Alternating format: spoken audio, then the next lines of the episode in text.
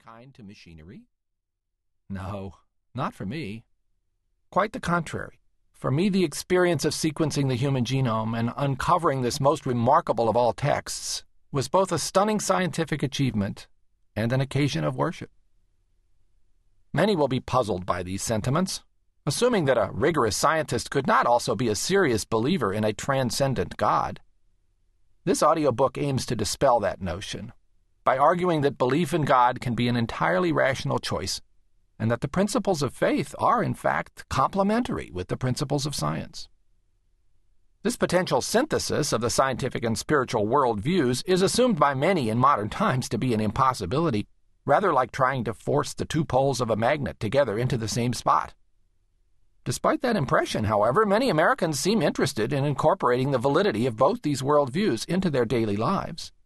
Recent polls confirm that 93% of Americans profess some form of belief in God.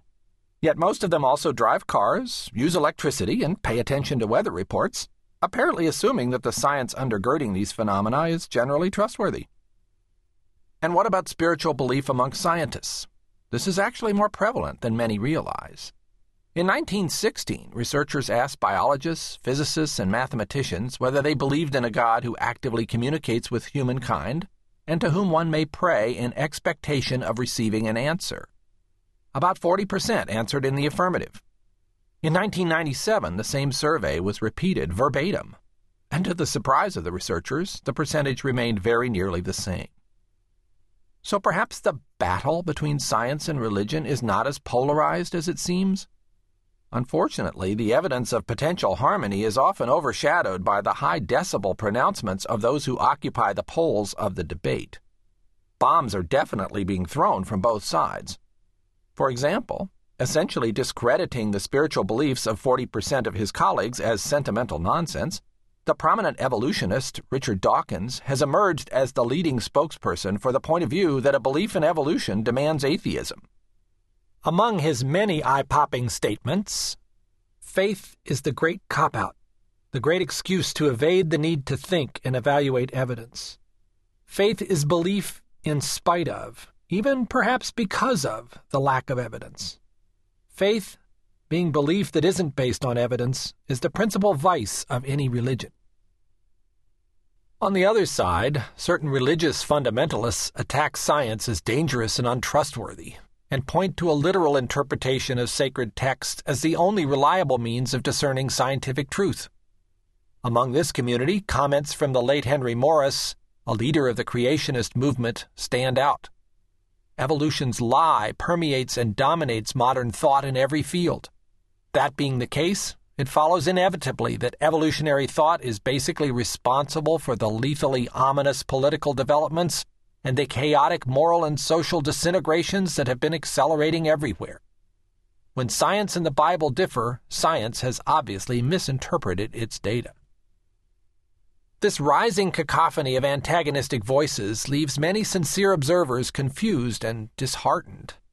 Reasonable people conclude that they are forced to choose between these two unappetizing extremes, neither of which offers much comfort. Disillusioned by the stridency of both perspectives, many choose to reject both the trustworthiness of scientific conclusions and the value of organized religion, slipping instead into various forms of anti scientific thinking, shallow spirituality, or simple apathy. Others decide to accept the value of both science and spirit, but compartmentalize these parts of their spiritual and material existence to avoid any uneasiness about apparent conflicts. Along these lines, the late biologist Stephen Jay Gould advocated that science and faith should occupy separate, non overlapping magisteria. But this too is potentially unsatisfying. It inspires internal conflict and deprives people of the chance to embrace either science or spirit in a fully realized way. So here is the central question of this audiobook.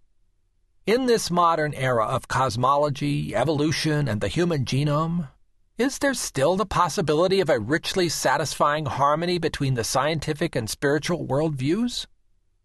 I answer with a resounding yes. In my view, there is no conflict in being a rigorous scientist and a person who believes in a God who takes a personal interest in each one of us. Science's domain is to explore nature. God's domain is in the spiritual world, a realm not possible to explore with the tools and language of science. It must be examined with the heart, the mind, and the soul. And the mind must find a way to embrace both realms. I will argue that these perspectives not only can coexist within one person, but can do so in a fashion that enriches and enlightens the human experience. Science is the only reliable way to understand the natural world, and its tools, when properly utilized, can generate profound insights into material existence. But science is powerless to answer questions such as Why did the universe come into being? What is the meaning of human existence? What happens after we die? One of the strongest motivations of humankind is to seek answers to profound questions, and we need to bring all the power of both the scientific and spiritual perspectives to bear on understanding what is both seen and unseen. The goal of this audiobook is to explore a pathway toward a sober and intellectually honest integration of these views. The consideration of such weighty matters can be unsettling. Whether we call it by name or not, all of us have arrived at a certain worldview. It helps us make sense of the world around us, provides us with an ethical framework, and guides our decisions about the future. Anyone who tinkers with that worldview should not do it lightly. A book that proposes to challenge something so fundamental may inspire more uneasiness than comfort. But we humans seem to possess a deep seated longing to find the truth, even though that longing is easily suppressed by the mundane details of daily life. Those distractions combine with a desire to avoid considering our own mortality, so that days, weeks, months, or even years can easily pass where no serious consideration is given to the eternal questions of human existence. This audiobook is only a small antidote to that circumstance, but will perhaps provide an opportunity for self reflection and a desire to look deeper. First, I should explain how a scientist who studies genetics came to be a believer in a God who is unlimited by time and space and who takes personal interest in human beings. Some will assume that this must have come about by rigorous religious upbringing, deeply instilled by family and culture, and thus inescapable in later life. But that's not really my story. Part 1 The Chasm Between Science and Faith.